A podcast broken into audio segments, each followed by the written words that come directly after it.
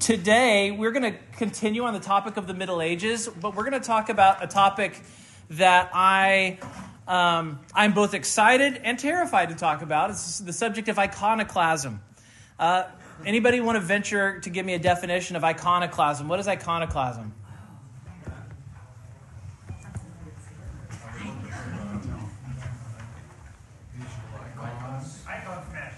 Icon smashing.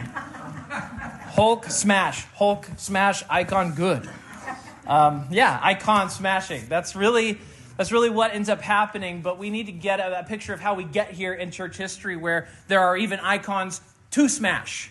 So, um, how do you even get to this to the point, and what are we really talking about, even when we talk about icons? So, I, I, think this. I think you will all find this interesting. I, I, don't think there will be a dull moment in any of the Sunday school. Not that there ever is. Um, but I, I, mentioned earlier when we were looking at the early church fathers that icons eventually became normalized. Um, we're going to talk about the difference, by the way, between an icon and an image, at least in the minds of the Western and the Eastern church. An icon is a flat, two dimensional image, it doesn't stand out from the, the, the uh, surface on which it is. So that can be a painting, that can be uh, a mosaic, that can be some sort of flat image that's on a flat surface. That would be an icon. And then, in the minds at least of the Western church, a graven image is a statue. Uh, a graven image is a statue. And uh, you know, spoiler alert, the Western church doesn't have a problem with them.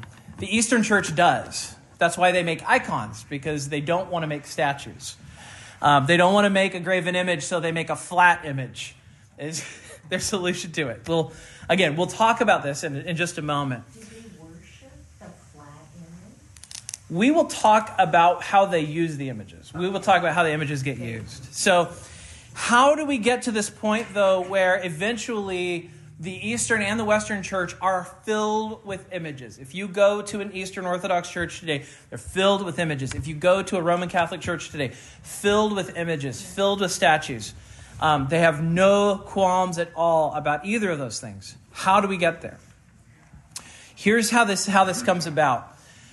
There are persecutions in the fourth century, especially Diocletian and Galerius. These are the Roman emperors this is sort of the last whimper of the pagan emperors before uh, Constantine, before, uh, before the other emperors who end up declaring Christianity to be the legal religion. So here's what happens. At one point, Origen, we don't consider him a church father because he held heretical views, but he is an early church writer. And at one point, Origen is debating Celsus and, and he argues that Christians are inferior because they have no altars or images of their deity. That's what Celsus argues. He says, he says, You guys are inferior. He's a pagan writer, right? Celsus is. Celsus says, You know, our religion's superior because we have images of our gods, and you Christians don't. And Origen, how does Origen respond to that? Well, he responds by pointing to the second commandment, where it says, You shouldn't make an image of anything in heaven above or on earth beneath or anything that's under the earth.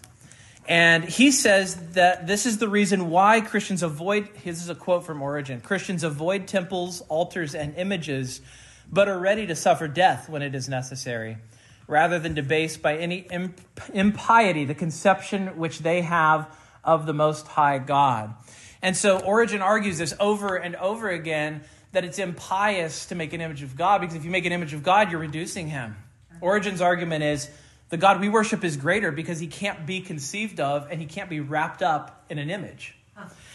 Um, Clement of Alexandria.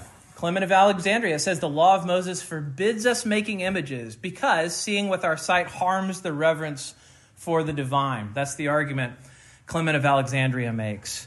Um, Irenaeus, at one point, refers to images that a Gnostic group had of Jesus and Pontius Pilate and he says specifically these are holdovers from paganism, right? The unbelievers in the Roman world, they're used to making images. And yet he says the reason why this Gnostic group is making images is because they haven't gotten the paganism out of their system yet. Um, Tertullian, uh, he makes a similar observation that any kind of art or image of, or statue, what does it do?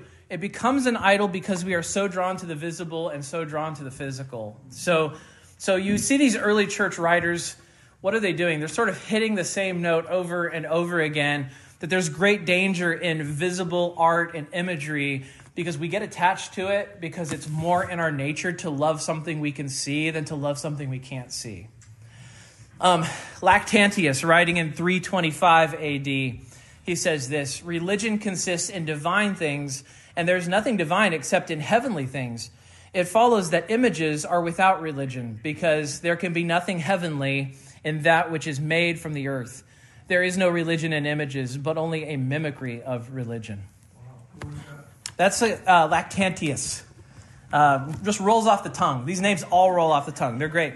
This is 325 AD. So, you know, why is he talking about images? Because it's 325. You're now in the time period where paganism and Christianity are beginning to be wed. And so he's responding to what he's seeing around him. What is he seeing around him? They're seeing images. Um, there's another writer named Arnobius, 330 AD. He's, he engages with arguments that iconophiles make later. When I say iconophile, I mean it's the opposite of iconoclast, right? An iconoclast wants to break the images, and icono, iconophile appreciates or loves the image. Um, and so you're going to have defenders of the images, and I'm just calling them iconophiles because it's an easier word to say. So here's what Arnobius is saying to people who prefer making images. He says, What then? Without these, do the gods not know that they are worshipped? What greater wrong, disgrace, and hardship can be inflicted than to acknowledge one God and yet make supplication to something else, to hope for help from a deity, and pray to an image without feeling? Um, there's a synod of Elvira in the early 300s. They make a bunch of pronouncements. Uh, one of the canons of the Synod of Elvira is Canon 36. It says, Pictures are not to be placed in churches so that they do not become objects of worship and adoration. That's 300, right? That's not, that's not the grumpy Puritans, right, in the 16, 17, 1800s, right? This is the 300s. Um, but this is a this is again, I'm just spoiling you all. This is a losing battle. they are swimming against the stream on this. Um, this is an interesting episode. Eusebius in 337. Yeah. Oh, yeah, Eric.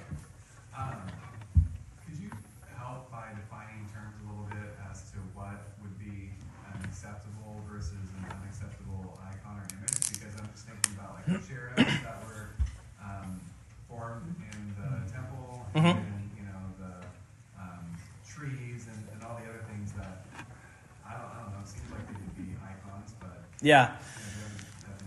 In the early church, the, the sort of icons that start appearing are usually images of Jesus, images of the apostles, images of Mary, um, also images of, of the martyrs. When you read the early church fathers, especially these ones we're talking about here, they seem to be mostly focuses on focused on images meant to depict God.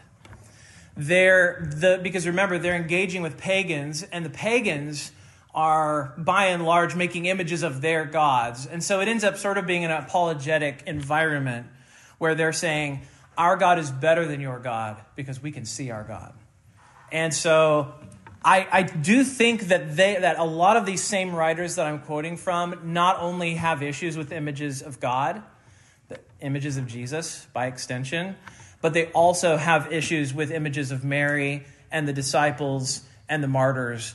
Again, because the heart ends up becoming attached to these things that you're visually depicting.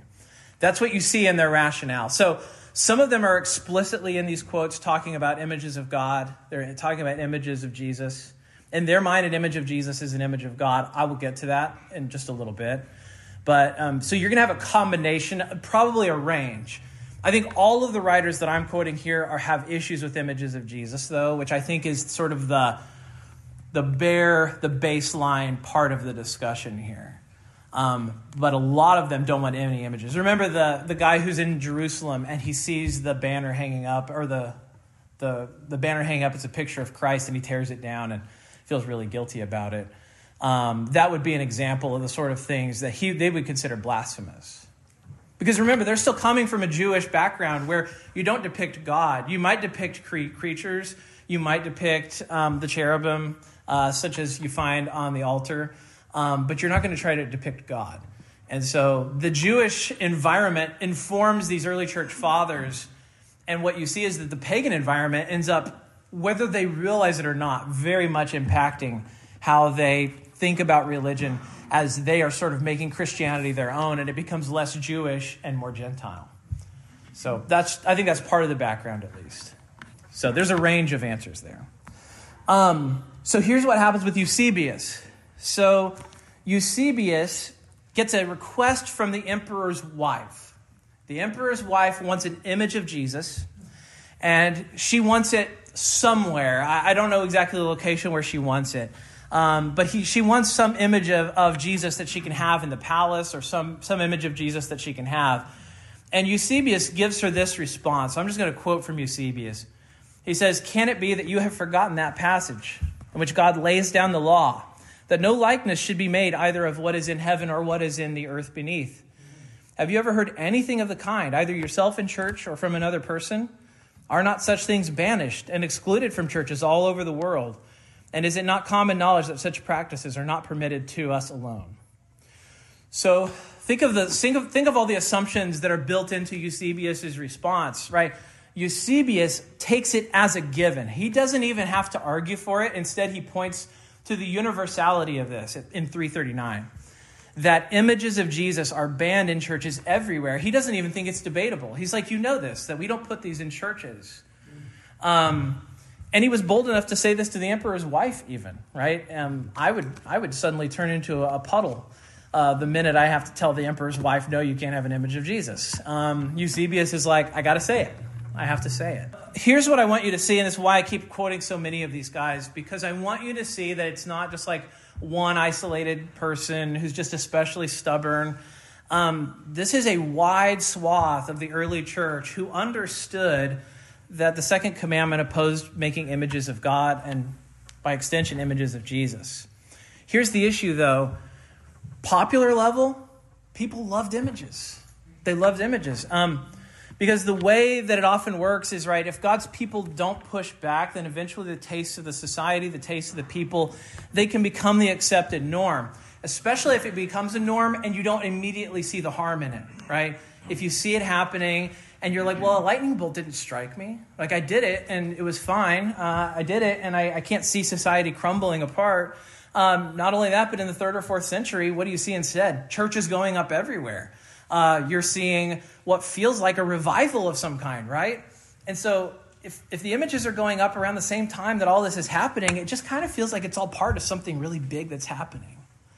And so, it, it's one thing to make a theological argument, it's another thing to really believe it in your bones. And it's another thing to just kind of be convinced of something else. So, the tendency toward images came from a pre-Christian impulse, right? In these Gentile societies, it's certainly it's certainly not something that would have grown out of Judaism, right? You wouldn't in Judaism, you would not instinctively. If you look in the temple, right? The temple, what is the temple filled with? It is filled with images. But what are the images of? It's a garden image, right? It's pomegranates, it's palm trees. Um, you do have the cherubs on the altar, uh, the mercy seat, right? But the whole temple is filled with images of nature, of all of the very things that God's trying to take us back to, right? He's taking us back to Eden. And so that's why the temple is filled with this imagery that takes you back to Eden. Um, the, you know, the trees are, you're not going to worship the trees. And even the, even the, the angels that are over the altar are not an image of God. Instead, they're worshiping God, they're, they're ministering for God. Um, but here's what the pagans did. So, a little pagan background, not, not that this is extensive, but the pagans made images of their emperors and they revered them. It was one of the ways that they showed their devotion. Um, the imperial icon was placed on money, it was placed on military camps, it was placed on palaces. And so, doing the same thing with heroes of the faith uh, came very naturally. It, very, it was very natural in a Christian context to say, look, if we do this for the emperors, if we put Constantine on our coins, is Constantine greater than Jesus? Well, of course not. It's really easy in that context to say we've got to push back. And how do we push back? We make better images. We make the images that compete with society's images. And so um, there's this time period between Nicaea in 325 I want to get the date right for Nicaea 2. Uh, 787. So between 325, ooh, I wrote a terrible 3, a terrible 2. I'm just going to rewrite them because they're so bad. Actually, they're all bad, but you just have to. So the whole time period between uh, Nicaea 1, this is the Council of Nicaea, and Nicaea 2 is the time period of the iconoclast controversy. Um, Christianity becomes legal in 312. That's the Edict of Milan. Nicene Christianity, that's, that is Christianity that is defined by the Nicene Creed. You know the Nicene Creed? We, we read it every other week. What we read is technically an advanced version of it. It's called the Nicene Constantinopolitan Creed, but that is too much, too much, too many letters. So we just call it the Nicene Creed. um, because it was refined at the Council of Constantinople, and that's a better version of the, the Nicene Creed. So um, that Christianity becomes the official religion of the empire in 380. So it's tolerated in 312, it becomes legal in 380. And that's Emperor Theodosius who does that. The result of this is churches are going up everywhere. Institutional power comes with it. People flood into the churches, whether they're convinced of it or not. Um, many are just motivated by the same thing that drove them to, to worship the emperors in previous generations.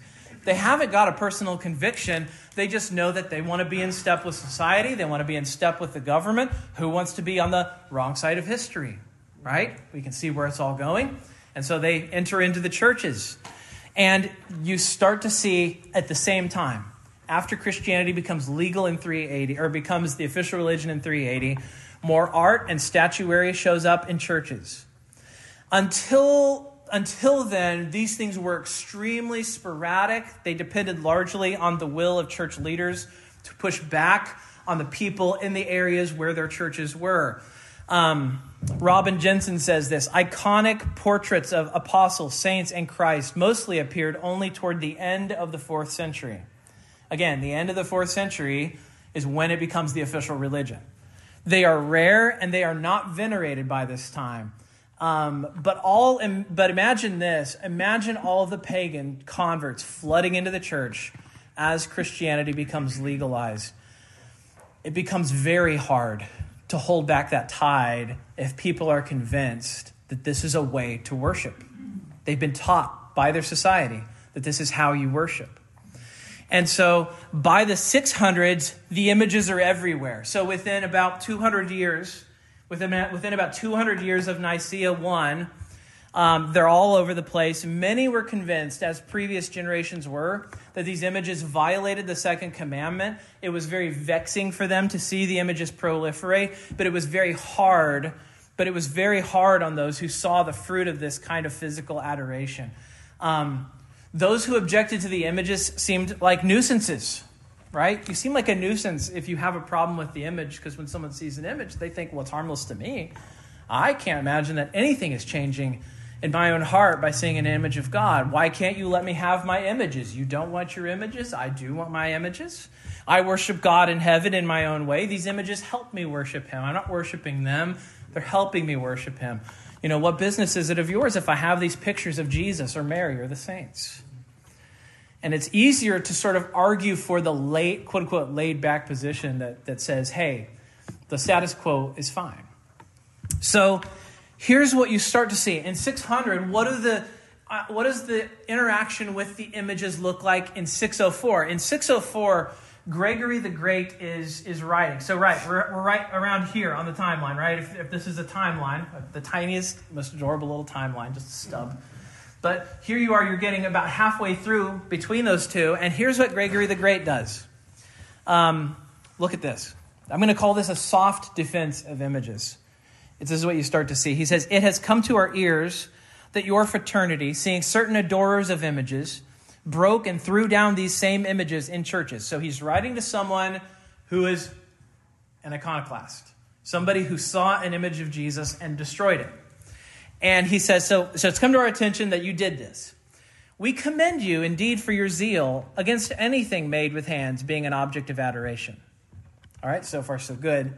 He's seeing something good in what they're doing. In other words, he is very much being a politician here. he says, But we signify to you that you ought not to have broken these images. So now you start to see the, the change in the attitude, right? Again, this is 604. Why shouldn't they have broken them? For pictorial representation is made use of in churches for this reason that such as are ignorant of letters may, may at least read by looking at the walls what they cannot read in books. So here he's, he's, he says, I can see a reason why somebody would use these images. He says, Your fraternity, therefore, should have both preserved the images and prohibited the people from adoration of them, to the end that both these, those who are ignorant of letters, might have wherewith to gathered a knowledge of the history and that the people might by no means sin by adoration of a pictorial representation. What year was this? This is 604. So here you are. We're well along now. We're, you know, we're almost 300 years into, 200 years into what I'm going to call the paganization of the church. Um, I mean, it's, I mean, I'm being really harsh, like, I'm, but I'm just being straightforward. Um, you can see the shift in thinking, though, right? He's saying, he's saying, these images have a didactic purpose. They have a teaching purpose.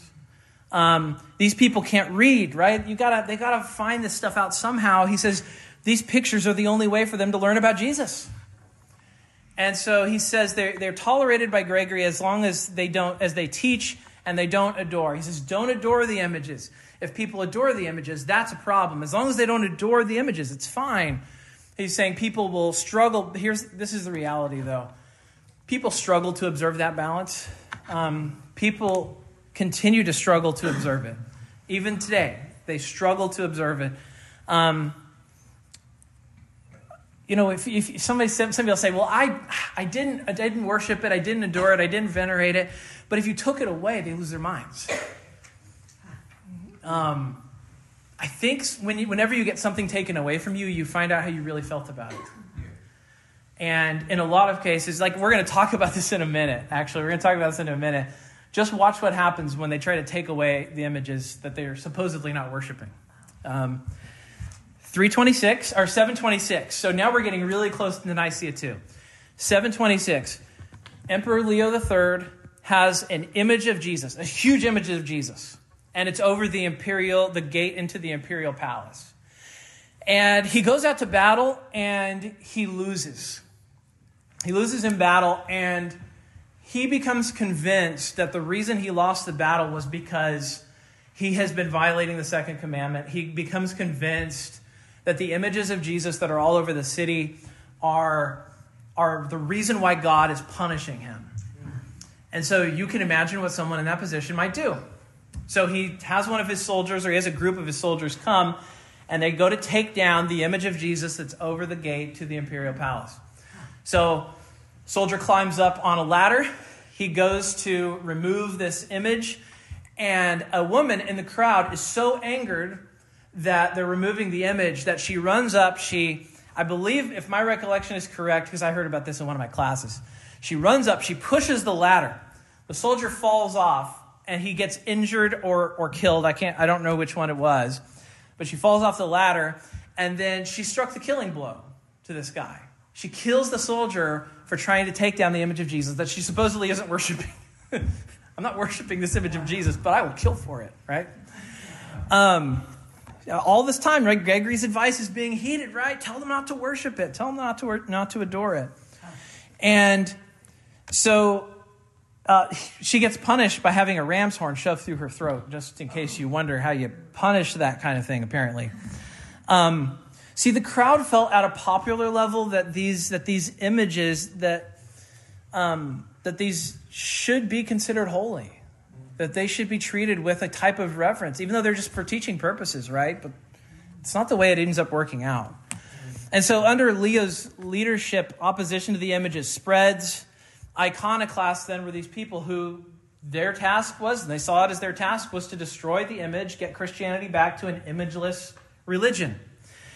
And they sought removal of and destruction of these images from the church images of Jesus, images of the apostles, images of Mary, any image that was meant to represent God, anything that was at risk of becoming an object of worship, they wanted removed. Now, we need to distinguish. I'm going to go into a theological issue when it comes to the images of Jesus. So, you know, you were asking me about like what were they view as acceptable images? What did they view as unacceptable images? Um, let's talk about the images of Jesus. Those who believed images of Jesus were acceptable um, argued, yes, you should not make an image of God. They were agreed. Don't make an image of God. So you have someone like John of Damascus. He is a, a big defender of, of images. He's writing, I think, in the 700s. So, um, yeah, 700s. So he argues this. He says, it's acceptable to make an image of Jesus. Why is it acceptable to make an image of Jesus? Because, he said, it's impossible to depict the divine nature. You can't see it. You can't see God. And so any picture you make of Jesus will only be a picture of the human nature of Jesus. Right? How many natures does Jesus have? We're just going to do some theology here for a second. He has two natures. How many persons? One. One person. Does anyone know what's the theological term for what unites them together in the one person? The hypostatic union. So, in the hypostatic union, you have this one person, and he's got two natures. And John of Damascus says, Look, you, you can't see the divine side. You can't see the divine nature. You can only see the human nature. So when you make a picture of Jesus, you're only doing a picture of a man. You're not, this is not a picture of God. John of Damascus says. It's not God. That picture of Jesus is not God. And so he says it's safe, right? You're not making an image of God. You're only making an image of a man. This is just a mere man in this photo or image, not enough photo. They didn't have photos back then. Anyway. so here's the response that John of Damascus receives. Um, they argue that because the person of, of Jesus, uh, because the person of Jesus has a human and divine nature, even an attempt to portray his human nature, because it portrays his person, will also be a portrayal of his divine nature. So you never can have Jesus without both natures, right? Jesus never goes without both natures. If he's, if he's only man, he's not our Savior. Right? And if he's only God, he's not our Savior because he can't die for our sins. So he is a person who always is God and man. And so to see an image of the person of Jesus was not just to see a nature. You never just see a nature, you see a person. It's an attempt to portray the person. Now, it's a theological argument, right? you cannot extricate the divine nature from the person of Christ and say that you're not making an image of God when you make an image of the person of Christ. Um, in Christ, what do we see? Jesus says, You see me, you've seen the Father, right? He says, To see me is to see God. To, to, to know me is to know God. It's not just to know a human, it's not just to know a man, it's to always know a man who is God and man. And so, because of that, he is always a person who is God. Now, if, I don't know if you could tell, but I do a better job of representing the no images view than I do representing the images view. I, am very sympathetic with the iconoclasts' argument, not necessarily their practices, but certainly with their arguments. I think it is hard to argue that an image of Jesus is not an image of a person who is God. I think that you you get into strange theological places when you try to argue that Jesus in that picture is not God. Um, I, rec- I recognize you can't see God, but you are seeing a person who is God. So here's what happens as the controversy continues, um, people begin to re examine the second commandment. So here's the Eastern and the Western Church. They have to think this through, right?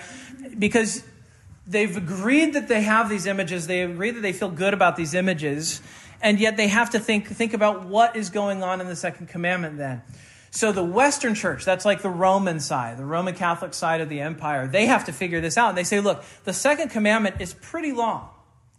They say maybe what we really have is that the second commandment is an extension of the first commandment. Have no other gods before me. How can you have no other gods before me? Well, don't worship by by means of graven images. So they don't see it as a separate they don't see it as a separate command. They see it as a part of the first commandment. Now they still have 10 commandments in the Western church, but what is their 10th commandment? Well, basically it's two commandments that say don't covet.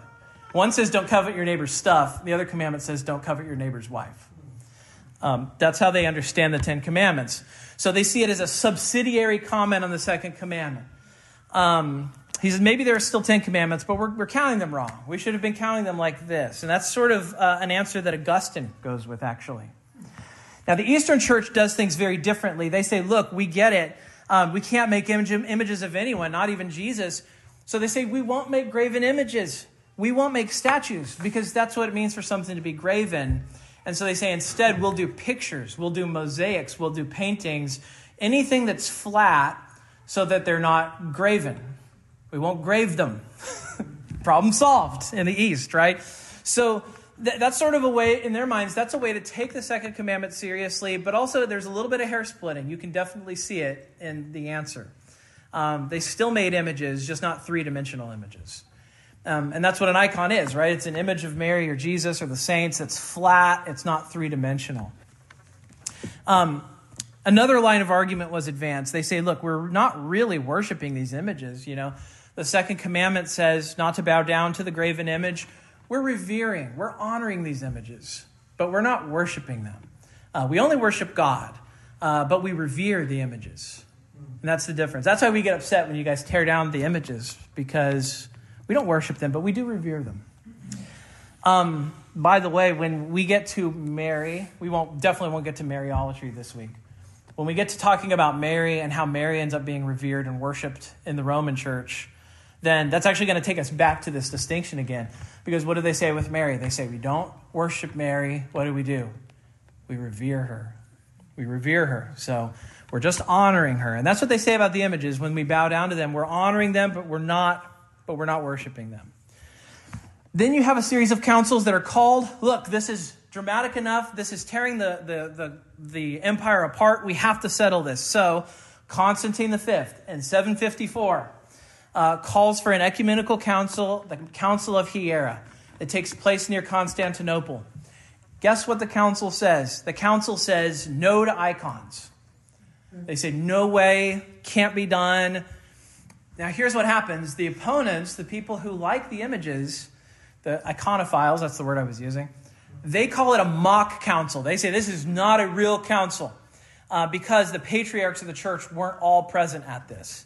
You got to get everybody together or it doesn't count, they say. So then, 12 years later, the Second Lateran Council meets and overturns the Council of Hiera because they say it's not a real ecumenical council. You didn't have enough people there.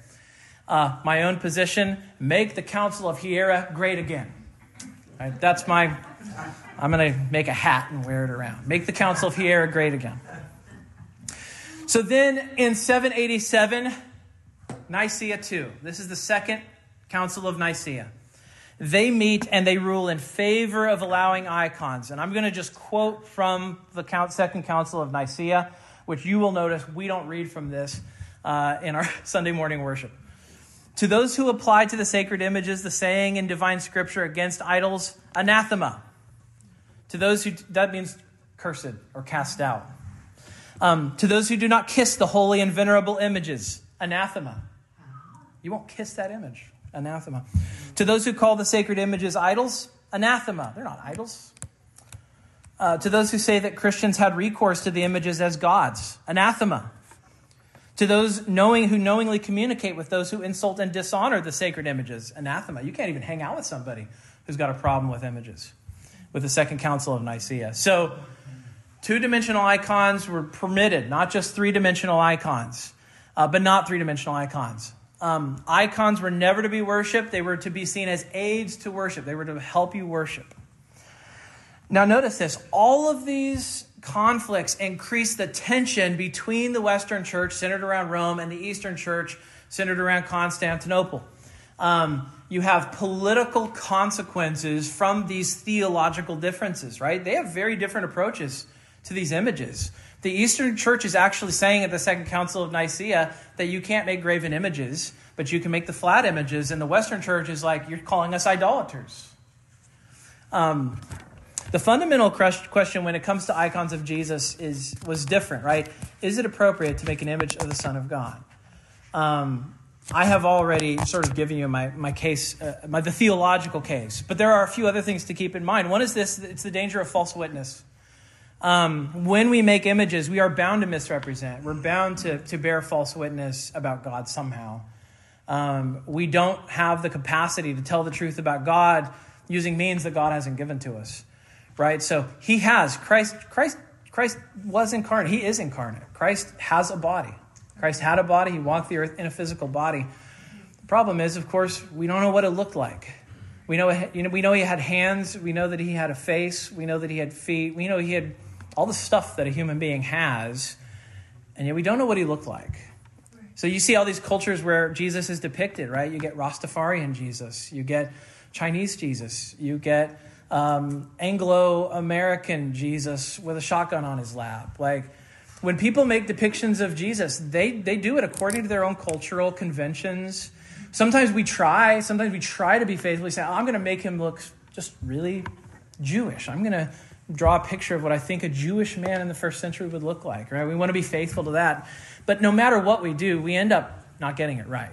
We end up saying something different about Jesus than is true of Jesus. The man we meet uh, in heaven ends up being very different than the ways that we tried to depict him here. So I would just say there's a danger of false witness, that we are not really setting Jesus forth in the way that he's told us to set him forth, right? He's told us to set him forth in his word, uh, in the preaching of the word. Um, there's also the danger not of false witness, but of loving the image, right?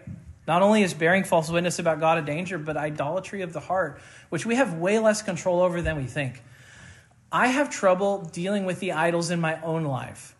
Um, and, and even noticing them and finding them, identifying them is hard, and rooting them out is hard. How do any of us have enough self control to stop ourselves from worshiping an image of Jesus?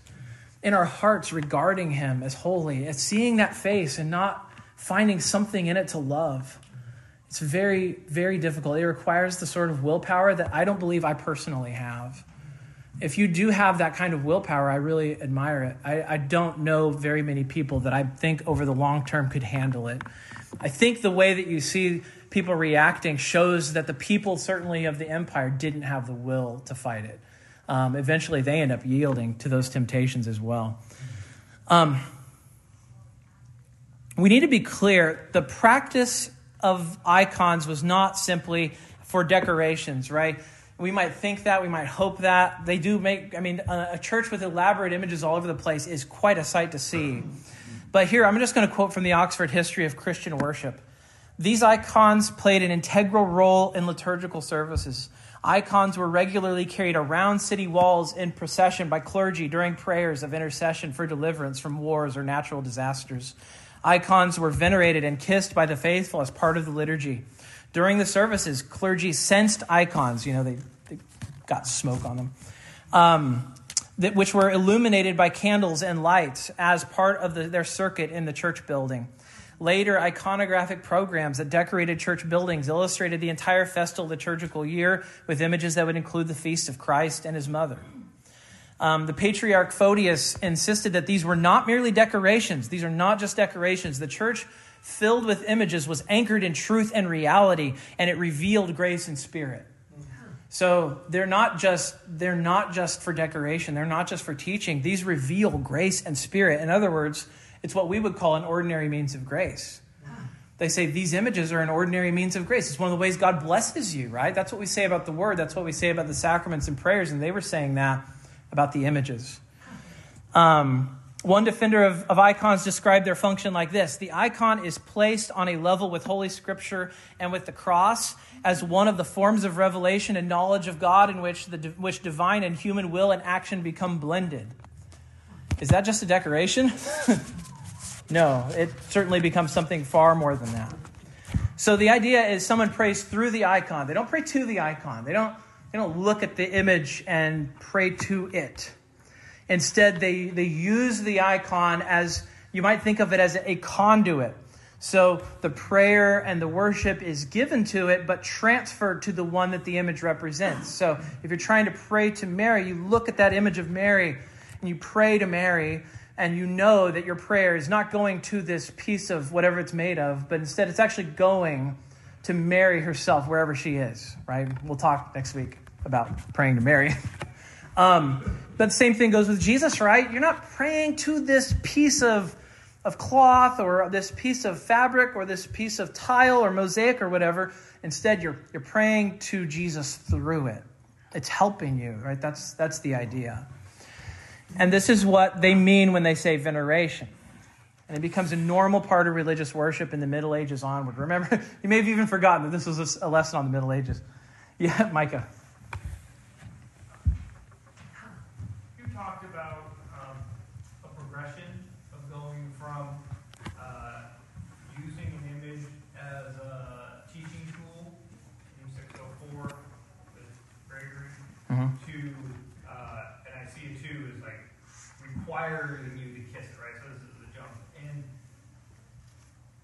at least in Protestant circles that we run in, we don't see a lot of people who are uh, encouraging you to use an image in the evidence of worship. What what we interact with, and there's a lot of Protestant predict it, it's pretty broad, is a lot of people who want to use a children's storybook Bible, right? Or want to have a picture on the side uh, that they do think is decoration, and uh, they're not inclined to worship it, but think it's a helpful use. We hear ministers come in all the time who think that this can be a, a teaching tool, and oftentimes you'll hear people argue um, that Jesus was present for everyone to see, right?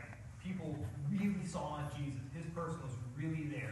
And they came up, not only did they see him, but they had images of him in their mind, right? They Peter stopped talking to Jesus when Jesus rose up into heaven, but 50 years later, well, maybe 20 years later, Peter, he was still thinking about Jesus, and still remembering him, and still Mhm. knowing what he saw in his mind. And he, he had a true, in a way, an incomplete, but a true depiction of him. Mhm. Um, can you speak a little bit to the ways that God has the ability to self-disclose in any way He wants? He can disclose Himself in a burning bush. He can disclose Himself in the Word as it as it claims who Jesus is. He can uh, disclose Himself by saying, "Bread and wine. This is my body. This is Jesus set before you." Mhm. Uh, and he has freedom of self-disclosure in a way that we don't have the freedom to take and, in your estimation, draw a picture of Jesus or make a three-dimensional image of Jesus and say, hey, this is Jesus. And we don't have the ability to disclose God the way God has the ability to disclose God. Yeah, I think the I think the prototypical example I would point to is somebody like Thomas, right? Jesus Jesus is speaking to Thomas, and he ends up showing up and making the case for himself to Thomas and giving Thomas what he asks for, right? Because what does Thomas want to see? He wants to see with his own eyes the, the holes in his hands. He wants to touch them actually. He wants more than just to just to see. He wants to touch, he wants to feel, he wants to confirm, he wants to know it for himself in a sensory way. And then you remember what Jesus says to Thomas. If I could paraphrase Jesus, you know, he says, Blessed are those who have not seen and yet believe. I think partly what he's saying is the rest of church history doesn't get what you get, Thomas. They don't get to see me. You knew, you do. Thomas will always, till the day he dies, right? Which he did die. Thomas, until the day he dies, knows what Jesus looked like. He knows the look on Jesus' face when he reached down and put his hand into his side. I wonder, you know, I wonder sometimes the facial expressions Jesus made. Just the way he reacted. I want to know more than the text of Scripture gives me. And Thomas knows. Like, Thomas knows more information, and he has curiosity satisfied in a way that I don't have.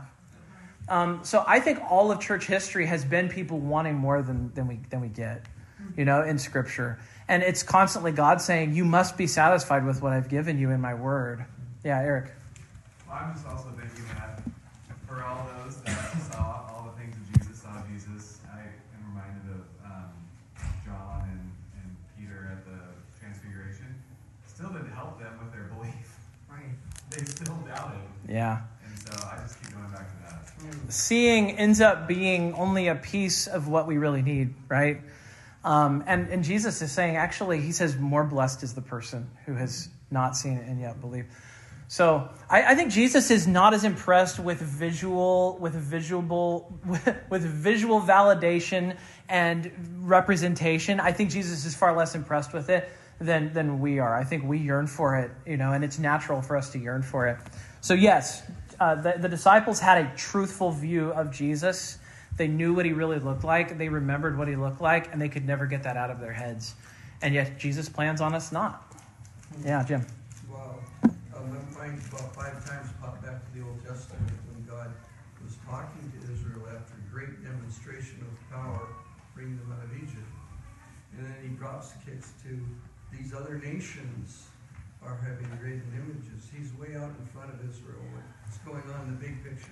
So yeah. the Romans, when they go to when they go into Jerusalem, they go to um, the temple, and the thing that shocks them when they go into the temple is there's nothing in it. Like I was just listening to that this week. I was listening to Tom Holland's book Rubicon, and he was talking about how the Romans go to Jerusalem, they walk into the temple, they think they're going to see the, the, the, thing that the Jews have been worshiping, and it's empty. That's just the thing that makes us makes you know Judaism so so interesting. Aggressive with uh, one or two of the kings literally tore down all the things in the in the hills and all the images and incense burning areas and yeah. a couple of times. So I've actually gone seven minutes over. Let me wrap up. I, by the way, this is a huge topic. It's amazing that this hasn't gone on two hours. Um, I know this is a minority position among modern people. I believe it's a modern position even in our denomination. It's in our standards, and I believe that most ministers in the PCA do not hold my view. So I'm like the grumpy guy off in the corner who's like, don't do it, you know? I try to do it with a smile on my face, but um, you know, we are very conditioned by movies and TV and books and our phones to relate to ideas by means of visuals and symbols, right? It's never enough for us to just read The Lord of the Rings. We've got to ruin it with this TV series, right? Like, it's never enough for us to just see something. We've got to see somebody at least try, or like the Mario Brothers, right? We need that first Mario Brothers movie. Uh, it just made us feel so good when it came out in the 90s, and then we were like, what did we do? Um, to, to modern people, very natural to use images as a sort of aid or, or an assistance, and yet God gave us His Word. And, and if we believe in the sufficiency of Scripture, I have to, I have to hope that that would tide us over until we get to see Him face to face. Um, I realize there's more we could say. I, I, do need to stop. We've gone too long. So um, I am sure there's a potential for a lot of conversation afterwards, but let me pray for us. Heavenly Father, thank you that you've that you've given us your word, and that you, you did dwell incarnate among us for 30 plus years, walking this earth. We thank you for all of the people who saw you, all of the people who worshiped you, and they were right to see you face to face and to give you glory and praise and honor and adoration. And we look forward to the day when we will see you and we will lay eyes on you and we will see you as you are and we will love you. And we will love that face. And we will love that man who loved us. But I pray that you would satisfy us with you as you've revealed yourself to us, and that you would protect us from needing to fill in the gaps, as it were. And so we pray these things in Jesus' name. Amen.